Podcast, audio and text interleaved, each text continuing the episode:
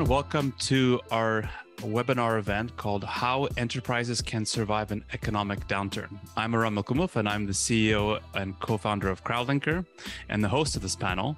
Just a quick tidbit on Crowdlinker uh, we're a digital product and venture studio. We work with uh, scale ups and enterprises across the world with companies like FreshBooks, Shopify, Maple Leaf Sports Entertainment, and many others to help discover, design, and develop impactful digital products.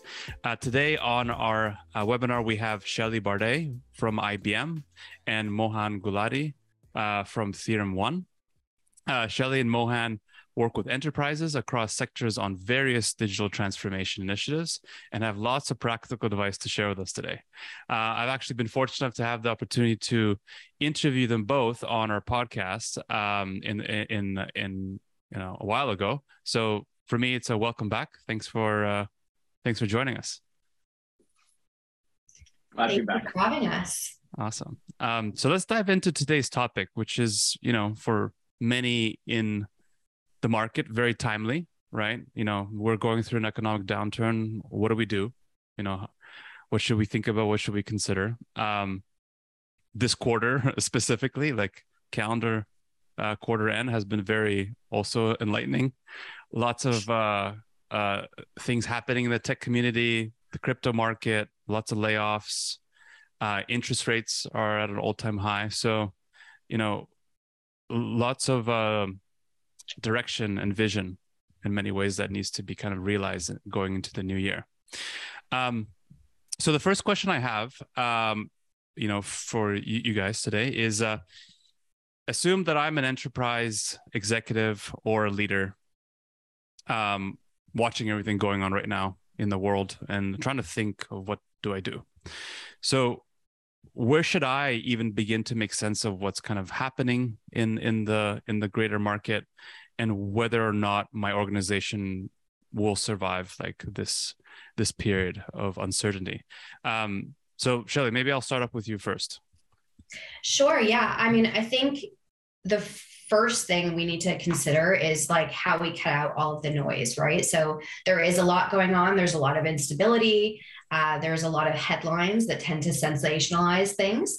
Um, but I think for me it's really thinking about how you how you start with a strong vision i think that's like the most important thing we need to be focusing on as executives in organizations so thinking about you know what the vision is for your organization and what you want to be known for um, and then working towards that. And then from there you know if you start with a really strong sense of what you want to be known for and that's now as well as on the other side of this downturn um, i think that's important. I think communicating that clearly to your teams um, is also extremely important so that ideally everyone can band together and work towards this one common purpose. I think purpose a purpose-led approach is is so important and that you can anchor yourself in what your purpose is, what you want to be known for and then focus on that.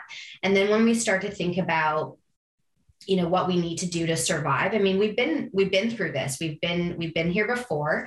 Um, obviously there were a ton of lessons learned and takeaways from uh, what we just experienced over the last couple years with covid.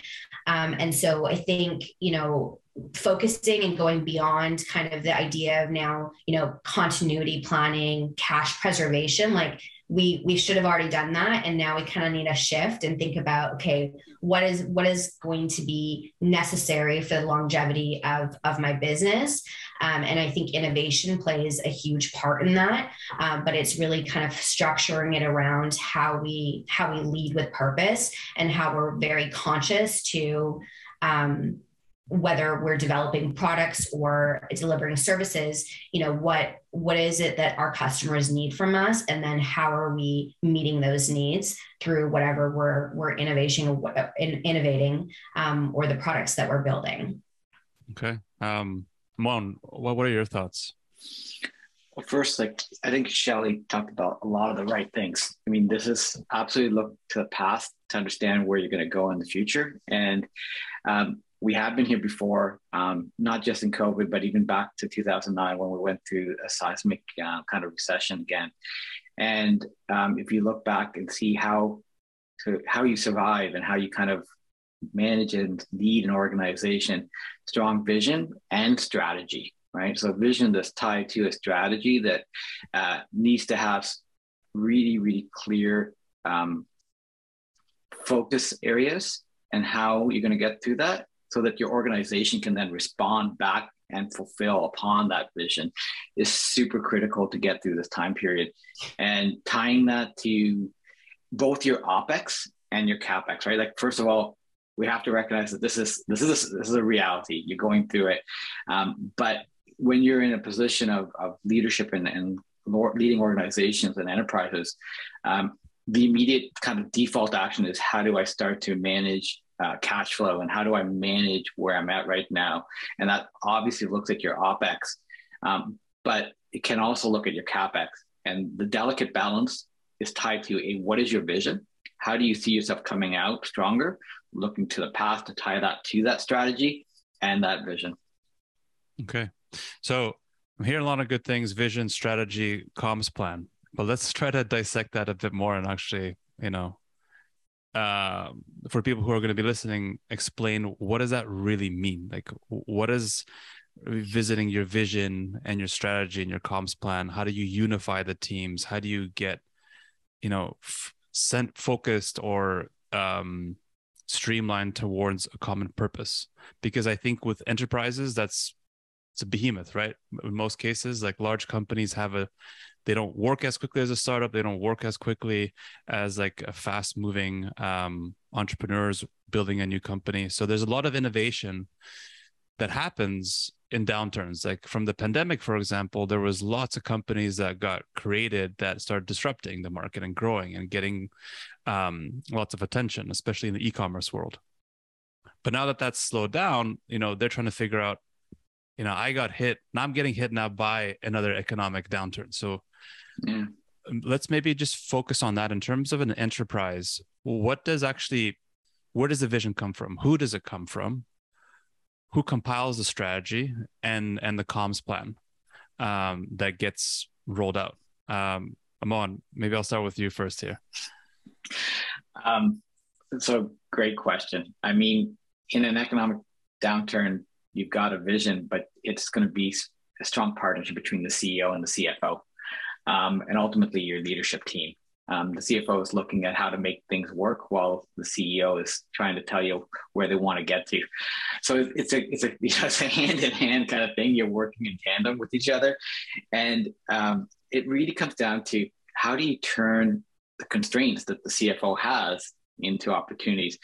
And I, am going to just use examples because um, I do think that organizations that can look to how others have done it in the past and while maybe they're not as lean or as, as shifty or as quick as, as some of the you know startup world that we talk about, I actually think the mindset of a startup needs to be adopted very much during this time set. And it's the mindset, not necessarily the the practicality or the nimbleness of it.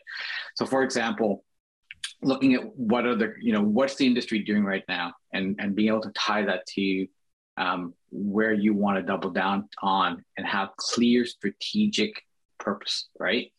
So um, a good example is Samsung in 2009, where they kind of saw where the market was going with the LCD panels, and the market was like, people need cheap LCD panels, right? They need to get in the quality of that and their and the mass production of it, and that's where the industry was going.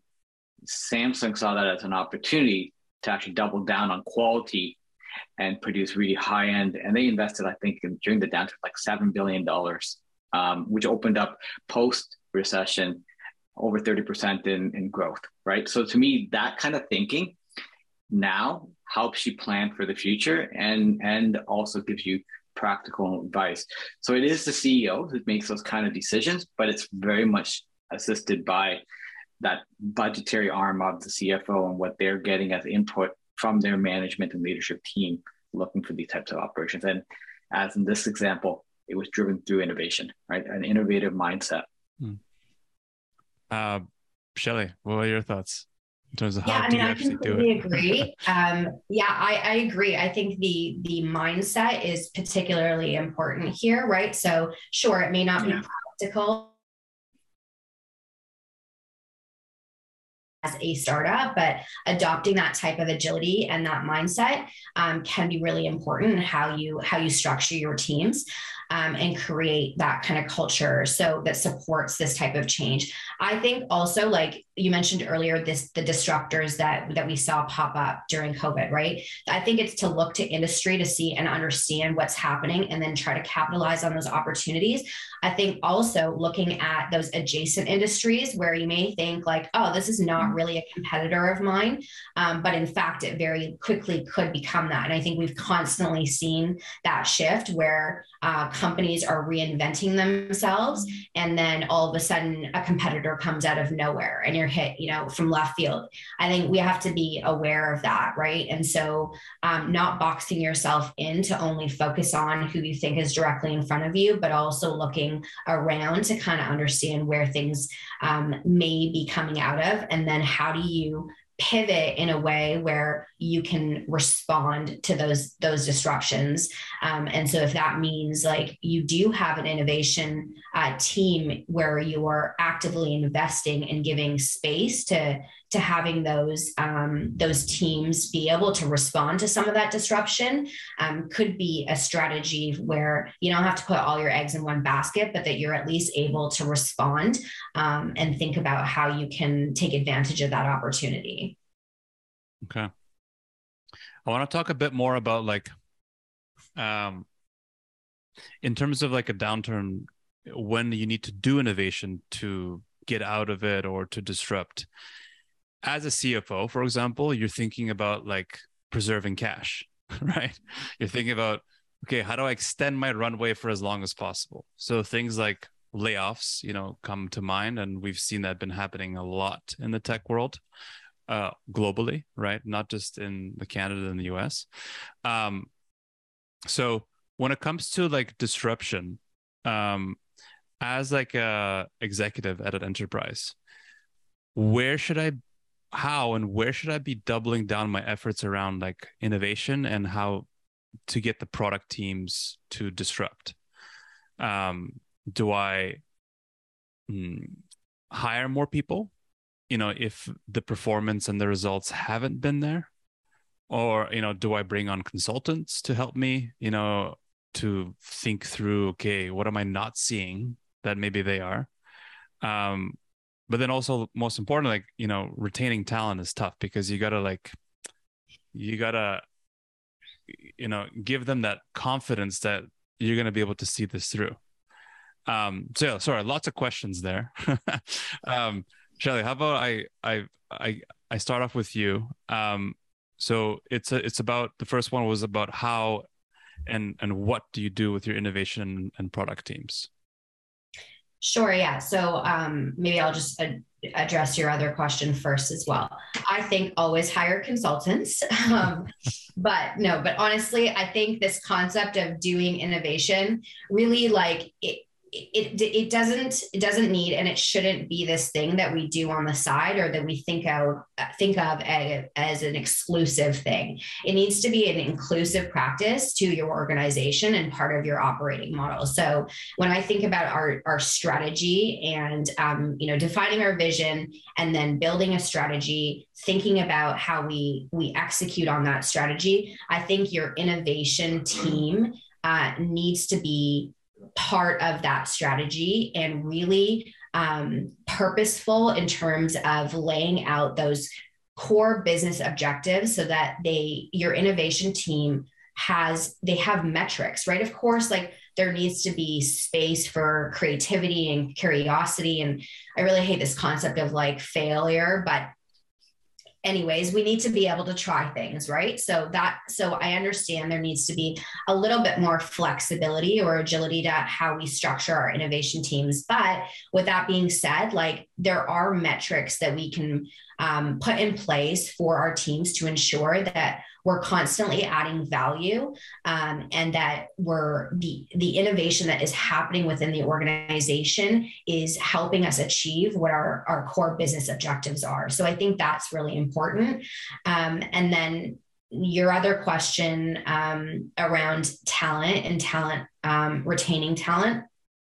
I mean the great thing about what we're ha- what we're seeing right now is that it's you know there's there's of course there's been a, lot, a ton of layoffs in the tech space um, and that creates a level of uncertainty and instability. Uh, however it also creates a lot of opportunity because now we have all these really talented people who are coming into the talent pool that we're able to to capture and try to retain for organizations perhaps that are in industry that could really benefit from having the technical expertise of someone from an Amazon or you know from a Twitter, depending on what you're trying, where you're trying to lead the organization. Um, but I think the the key there for teams or technical resources teams that you're trying to at- attract but as well as retain it is to ensure that one, everyone is clear on what we're trying to achieve, and that we also have um, the right focus and the right environment to um, support like them being successful in that environment. That's everything from the strategy from the top, but also like um, having the right tools and the environments to be able to actually create. I think there was a few other questions, but maybe. Uh, no, I think sure you, ideas. You got through them in different in different orders, but thank you. Yeah. Um, uh, Mohan, what what what are your thoughts on, on those questions?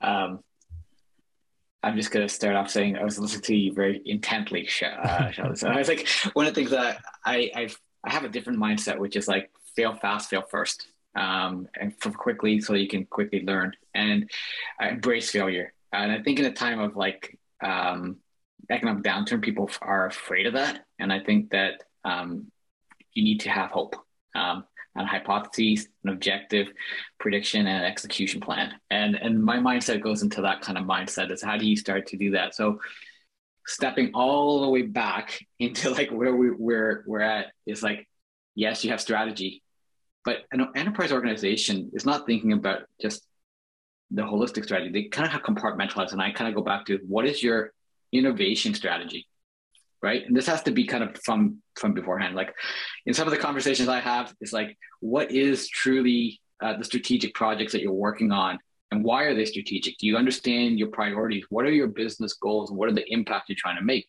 both in the short term and in the long term right? So this kind of has to be part of the overall thinking. And um, true leadership in my opinion true innovation the companies that actually have invested during this downturn time, uh, the the numbers and metrics, the proof is there again from the past that this actually leads to higher growth margins, and those that invest, right? So I'm not going to quote numbers because it sounds, you know, I've done number that, but just practically speaking, there there's definitely evidence that proves that to do that. And when I talk to um, leadership in in in all up to the CEO and talk to them about what they're doing right now, what I what I also tell you is like, where's your mind at? What is the business objectives? And how bold do you want to be? right? What are the, the, what is it what is it that you want to kind of get out of this? And when it comes to boldness, like I think of uh, one of my classic examples that I thought was like super super smart, but like I go back to is like what Adobe did, right? Adobe was like everybody used to buy those package softwares and install them into their computers and whatnot, and they in the middle of a downturn looked at like what's happening in the industry and saw an opportunity and they wanted to experiment, right? They wanted to be innovative. And they said, we're going to go and they, I think they bought this company called Omniture, is it some OmniVenture or something like that? Can't remember the name exactly, but they're a SaaS product. And they used that to start offering testing their product as a SaaS product during this downturn and that turned into like a fantastic plan right? They actually saw after the downturn a 25% year over year increase in their stock park right? They like to me that was a really good example of spoken about some a bold move that somebody did to get out of it. Um, so that's like just answering that first part of the, the I don't know you had a multitude of questions here. But going back to the, how and the what. But like when you talk about people right you, you asked a lot of questions about talent. Um man oh man oh man. This is like, going to be a little bit unpolitical here. If you're letting people go, how good are they? right. Part of my mindset is like this: you got to be truthful to what you get, but also like if you're being let go from some of these organizations, there's also a pay equity question, right? Some of these people are coming from organizations that are used to getting paid, uh, you know, an astounding amount, and we and we've been looking at this ourselves, like, do we hire this type of talent or not? And while it's very um, I feel like it's just a normal part of your operating thinking, right? You got to look at like the current, be able to assess what the talent you have today. Um, I'll use the Toronto Maple Leaf example. you know, you got to look at your, your your lineup, who's on your lineup, and then who are you going to actually add. And you know, sometimes you got to look at the production. So if you know Kerfoot's not producing this year, then maybe it's time to move on. You know, I'm I'm being totally controversial. Now all the Toronto Maple Leaf fans are gonna hate me, but I'm just like trying to make a point. And the point is like this is part of your regular rhythm of work. The golden opportunity here is you do have opportunities to like. Yeah, sure. There should be golden nuggets out there. Maybe you don't have to work as hard, but I would argue a, a super strong organization wants to invest in their hiring practices and be able to attract and retain talent as part of their overall strategic thinking, not just innovation strategic thinking, but overall strategic thinking and how that fits into your company culture, into your company organization, and how you're going to make impact overall um, to people. Because the, I'll tell you right now, if you're only go to is to start carving people down and start reducing your staff and not have any other kind of, and take away training, take away all my perks, man, oh man, that's going to impact morale. And if that impacts morale, guess what? That's going to impact performance. So now all of a sudden your top performers are having low morale. I mean, this is not just now. You got to navigate this always and, and be very judicious and prudent about what you're going to do. And, and that includes where you're going to make cuts. Be strategic. Um, a lot of organizations are, when the heyday of cash flow is there, are spending money on things that they probably shouldn't be anyways. Um, and you know, those should be the first to go anyways, and and kind of judiciously, again, going back to what are your strategies and what are your objectives. I want to ask maybe a controversial question here, or you know, make a point here, but I think we've all read in the news about you know things happening at companies like Twitter and and mm-hmm. Amazon. I'll talk about the Amazon example just for a second, uh, because I think the majority, not the well, a large part of the ten thousand people that were laid off uh, recently at Amazon were either part of the robotics team mm-hmm. or part of the Alexa team. Um, obviously there was like some also back office but it was a lot on actually the software and uh, and and, and innovation side and the hardware right? Um, so it kind of makes me think um, my question is like you know when doing when going through a downturn like this alexa and the robotics investments were one of their most innovative projects that they've been doing over the years. So as a business like Amazon, why would I um, uh, do those type of reductions budget wise or team wise in those departments?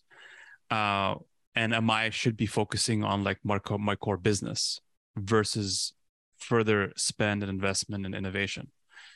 Um, just I'd love to get your thoughts on on that because like I think innovation can come from different places, but there's obviously that like heavy R&D innovation which might not be producing revenue whereas I should be focusing more more maybe on like how do I generate more revenue, right? From an innovation standpoint, right? So Shelly, maybe I'll start off with you, your thoughts on on that whole thing.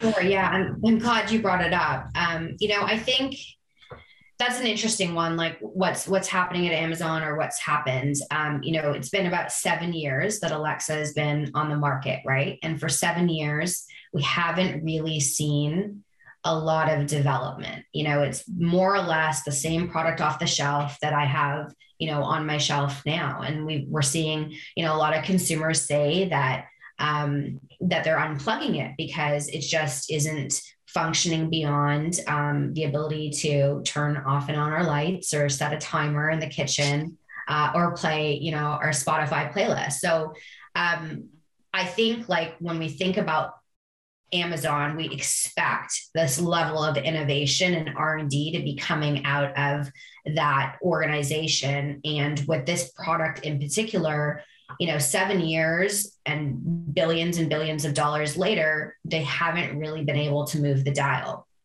So who's to blame in that case, right? You know, and then all then all of a sudden they're they're doing massive layoffs. But I think like there needs to be some accountability at the top because you know it, if this was in fact a big bet for them and it was strategic and they saw you know an opportunity to be able to create a monetization strategy um, then you would think that Amazon would have been able to create that strategy to monetize the product and we would have seen a lot more happen instead of instead they're bleeding you know i think 10 billion dollars this year.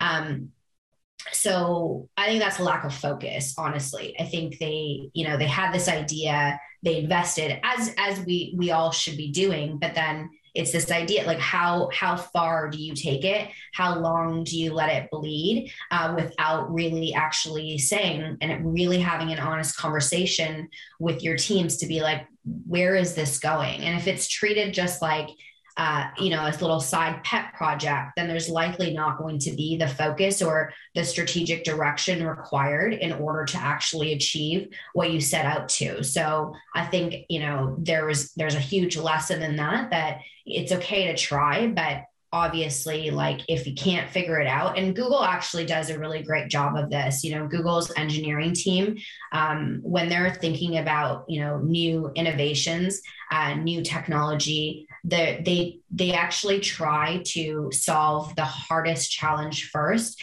and if they're unable to do that like solve the biggest problem that they're trying to solve for if they can't do that, they're incentivized to actually scrap the project entirely, write a business case as to why they believe that, that, this project should not continue to go on. And they're incentivized to do that. And so it actually flips it flip, flips the the performance indicator um, on its head, right? So I, I, think there's there's many lessons, but I do think that the accountability lies with um, with a leadership team. Okay. I, have a follow up question to that, but I want to get Mohan's thoughts first. Do you want to go ahead and ask the follow up question? I mean, that's yeah. okay with me. So, so my follow up question. Okay, sure. Back at you, Shelly. my follow up question is okay. Because I have a question for Shelly too. with everything you said there in terms of having the focus, so you know clearly the Alexa, the Amazon robotics, you know divisions at Amazon were uh, just like R and D spend, right? So mm-hmm. as a business, and like this is like maybe a good example also what's happening at Twitter. I don't know. It's very, you know, different, but you know, he's seeing that advertising business is not the way to go. I need to go to SaaS, right? And they're trying to innovate quickly in terms of like how do I make money in SaaS, right? So so as a business leader, you know, when you're going through this process, you know, how do I prioritize budget per the business objectives that I, I need to like achieve? Because should I be doubling down on like my core business and trying to grow that revenue? Uh, how much focus should I have just purely on that and just like figuring that out and like maybe tapping every, you know, sink faucet that I can in order to bleed out whatever I can, you know? Uh, but yeah, I mean, that's kind of like my question because like innovation, you know, it could work. Uh, in certain scenarios but i think at times like this like do you just double down on what you know? Mm. yeah. Yeah so i mean i think uh, so the simple answer is i think we need to be doing both right? Now the complexity obviously isn't how you do that. Um, so i think doubling down on what you know as long as you're you're really certain that what you what you think you know is actually like the the sentiment of who you're who you're selling to who your audience is right? Like who is who are your customers? So twitter um, and and this idea that we're you know we want to move to this saas based or subscription based model right? Like by doing that are is he actually is he actually creating any addition additional value to his user base I would argue no, nothing else is changing other than he's asking for a monthly fee to have a blue check mark. So I think like now you know that they really want it, right, Shelly? Yeah. yeah. So really yeah. Well, I don't know, right? I think it's still all the bots are buying the check marks. Maybe the, the price needs to be increased. I'm not sure, but um, yeah, I think like really kind of understanding uh, what what your consumers want um, you know who your customers are and making sure that you're adding value is important to your core business. Um, and then when it comes to investing in in r&d um, or you know those bigger bets um, I think that's equally important, and there needs to be budget for that because I think like the the world is just changing and all of the time. And there's new disruptors coming out on the market every single day. So you have to you have to create um, that budget in order to ensure that you are also um, you're also going to be ready to tackle that disruption as well.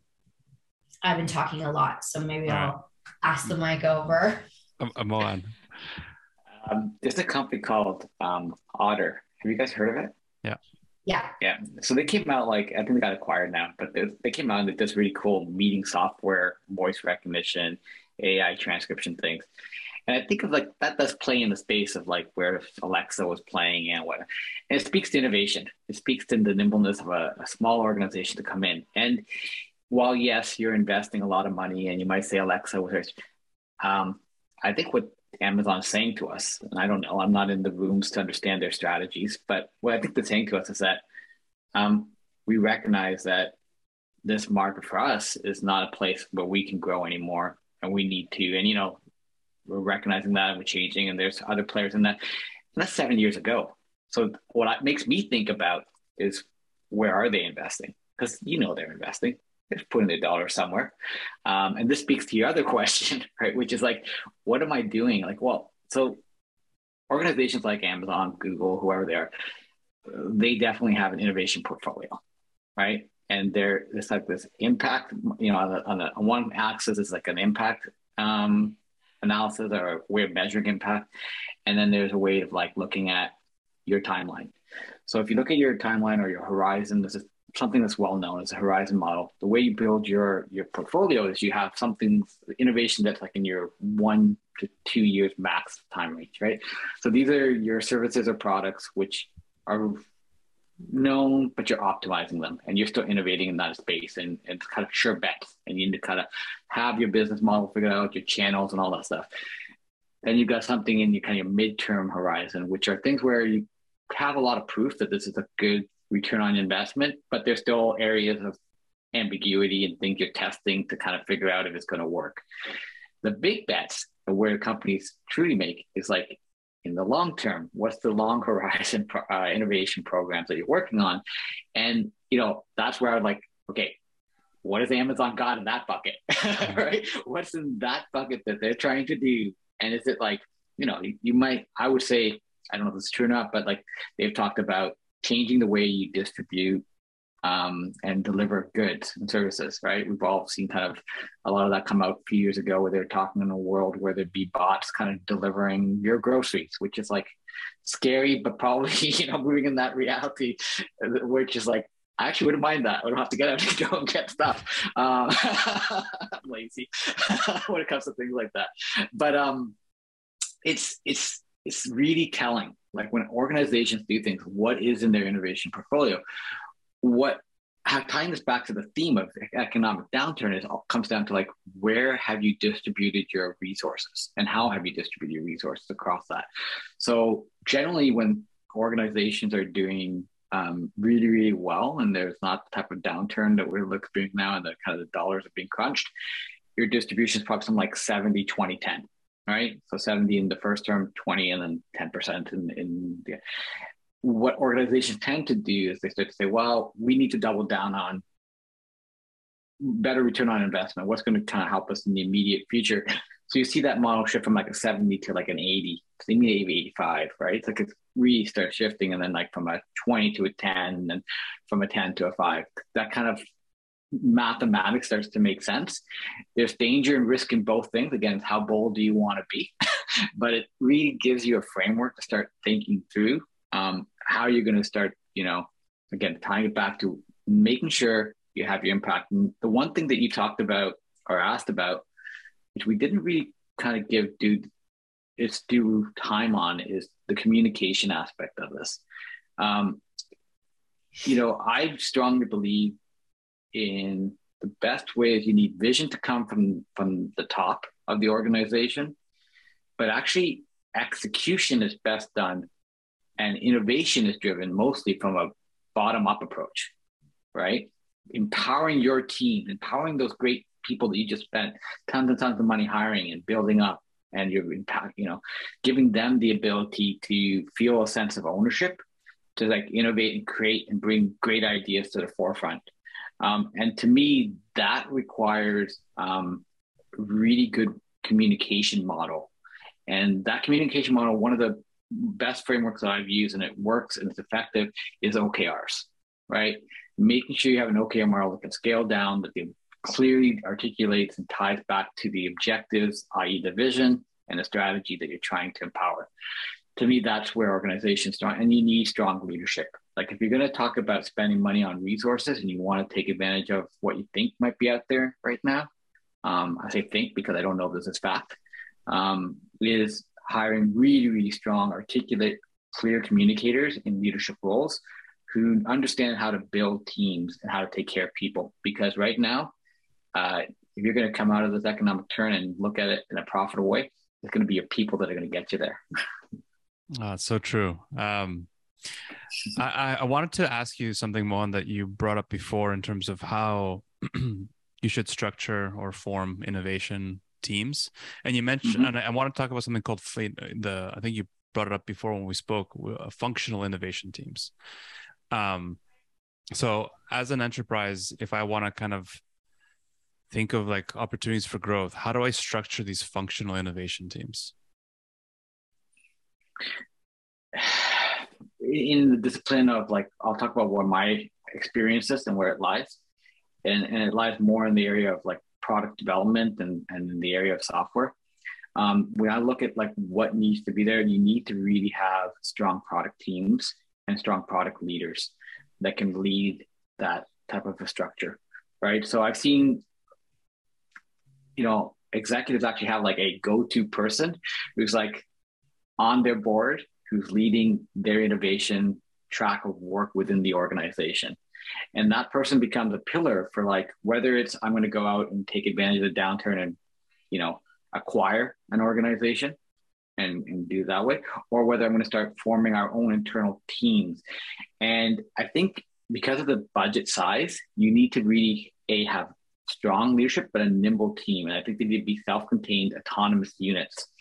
And that structure means it's got in a, in a product world, it's going to have your delivery arm, right? So your development team. It's going to have your product innovation arm, so your product team, and then it's going to have your strategic arm, which is your product strategy, strategists that you have in there.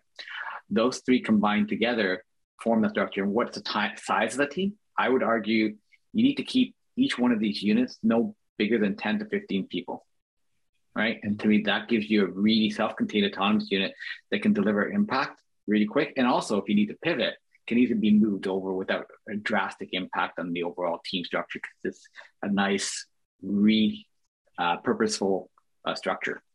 Okay.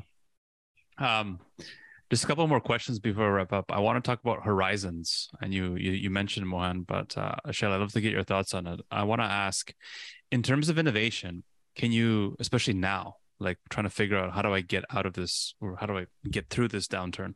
Can you really think one, three, five, or 10 year horizons, especially at a time when you're trying to figure out how to survive?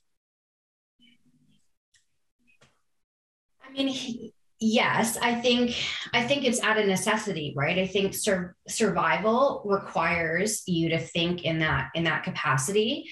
Um, you know, and there's a way that you can um, create this this space and organize your teams to uh, be purposeful in thinking about those different horizons, right? And then what is your investment um, and how is that going to support each of those horizons? You know i think we talked about it earlier but like if we think about horizon 3 um, it really is like looking at what some of these other larger tech companies are doing where are they investing what's in their innovation portfolio? Like going back to amazon you know like why are they actively acquiring like all of these smaller um, health companies like you know what's going on there right? They obviously have a health strategy. They want to capitalize on the pharmaceutical space. Like so what is that going to look like? And once they start to do that and they actually start to execute on their strategy is there an opportunity for your organization to um, create some sort of product uh, that is part that can become part of that ecosystem i think is like one way to kind of look and organize uh, yourself around those horizon three opportunities. Um, and then uh, so always looking at kind of those adjacent adjacent industries or sectors to understand what's going on. Um, but yeah, to go back to your question, I think that it is a necessity that we focus on the near term and then long term opportunities. Uh, and then it's just kind of balancing, as Mohan said earlier, balancing that mix of um, how much investment we're, we're making, uh, depending on kind of where we're at. Um, in that different in in the cycle right so if we're going into a downturn then you know maybe it is really like 70% you're focused on uh, those near term um, near term opportunities and you know the 10% is focused on horizon three but i think that um, we would not be doing ourselves any justice if we were just to stop and just to focus only in what's right in front of us. But I, I and I want to go, I think like um, that innovation framework is really important when we start thinking about horizons as well, right?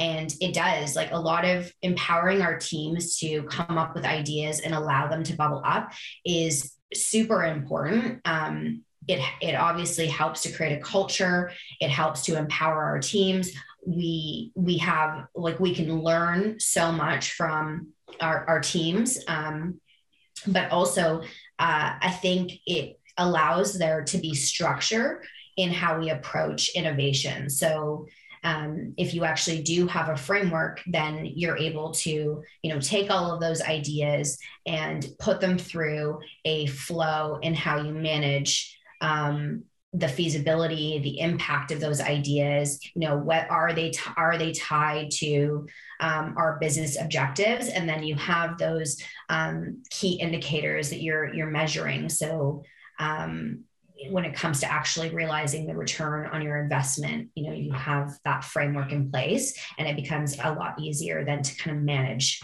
how you um, how you innovate within your organization.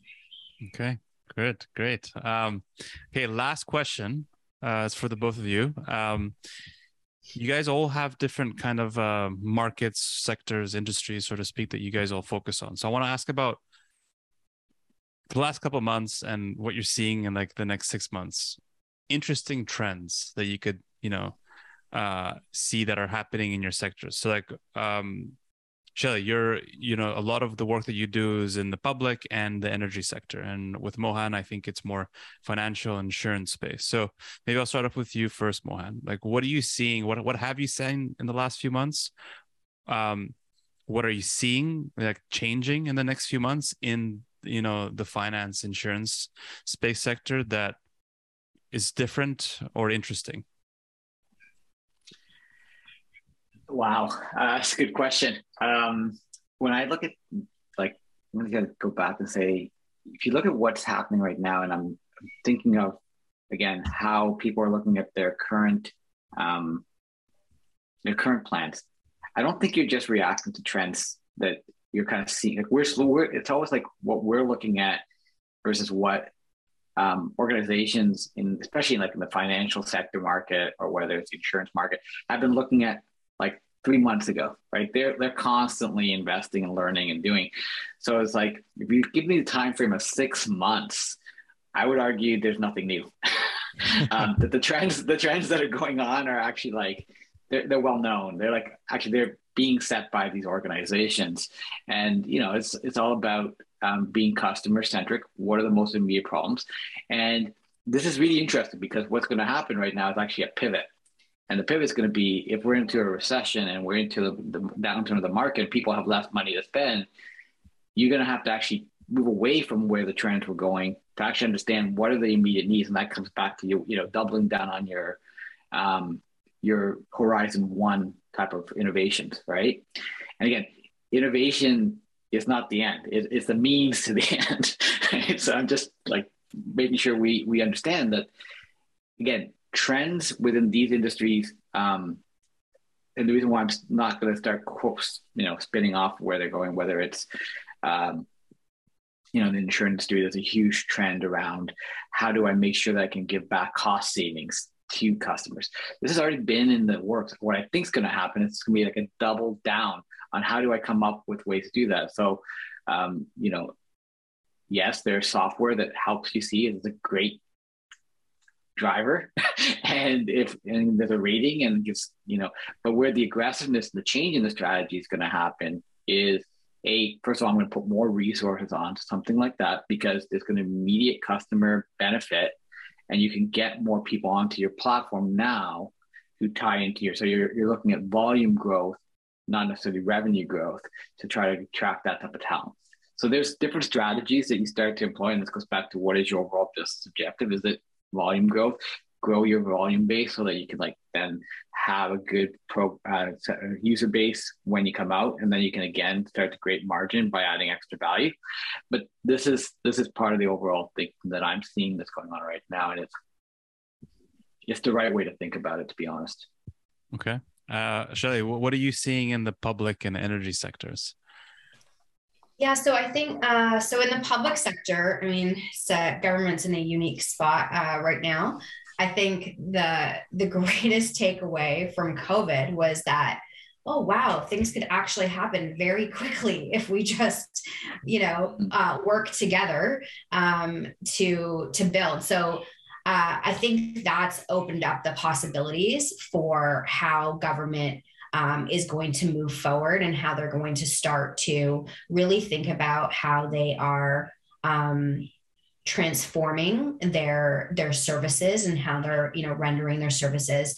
I think you know being citizen centric in this case um, is is equally important. Um, you know i think consumers they they expect the same um, from an amazon product and they're going to expect the same from their healthcare provider or um, from their government services right? So um, i think government is starting to move in the direction where they're really okay going to take this momentum that we had from having to um, move away from paper-based systems and introduce more uh, digital products uh, into their environment and and that's that trend is going to continue to um, to go forward.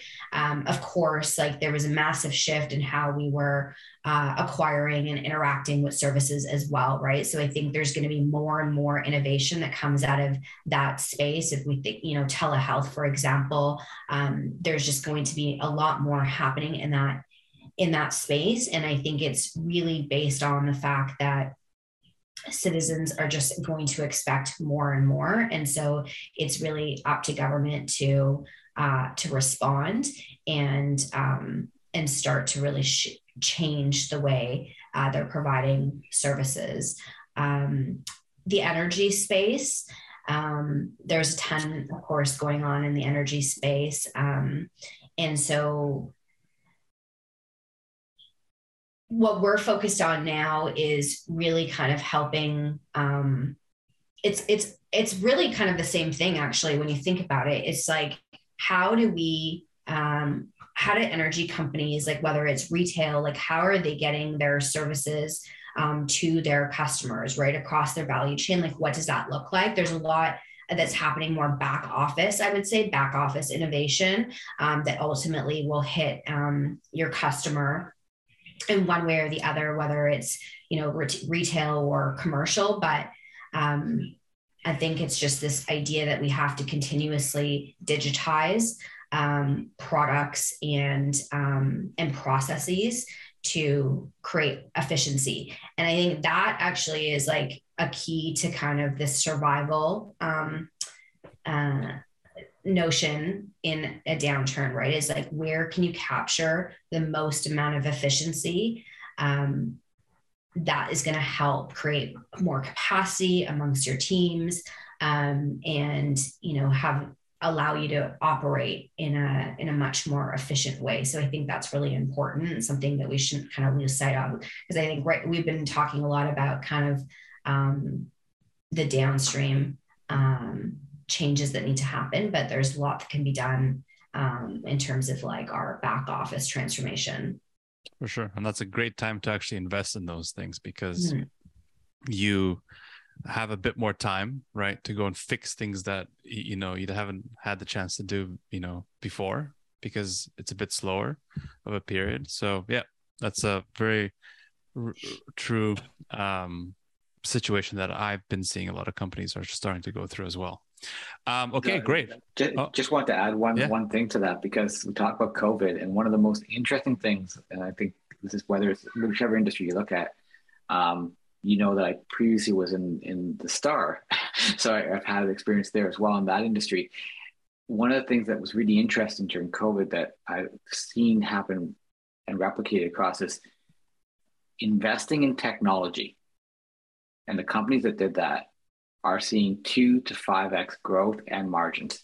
Like it's it's a fact, right? So the people that actually invested during that downturn into technology are reaping the benefits of that. And again, it speaks to like investing in the right things.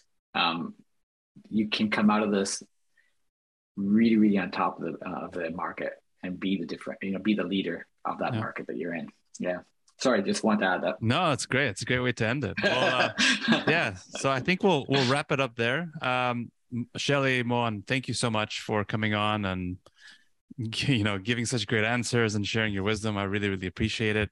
And um, to the audience members who are going to be uh, watching this uh, at a later date, I hope you enjoy the content and uh, please follow us on LinkedIn and get more of our uh, uh, episodes around product innovation. So once again, Shelly Mohan, thank you so much.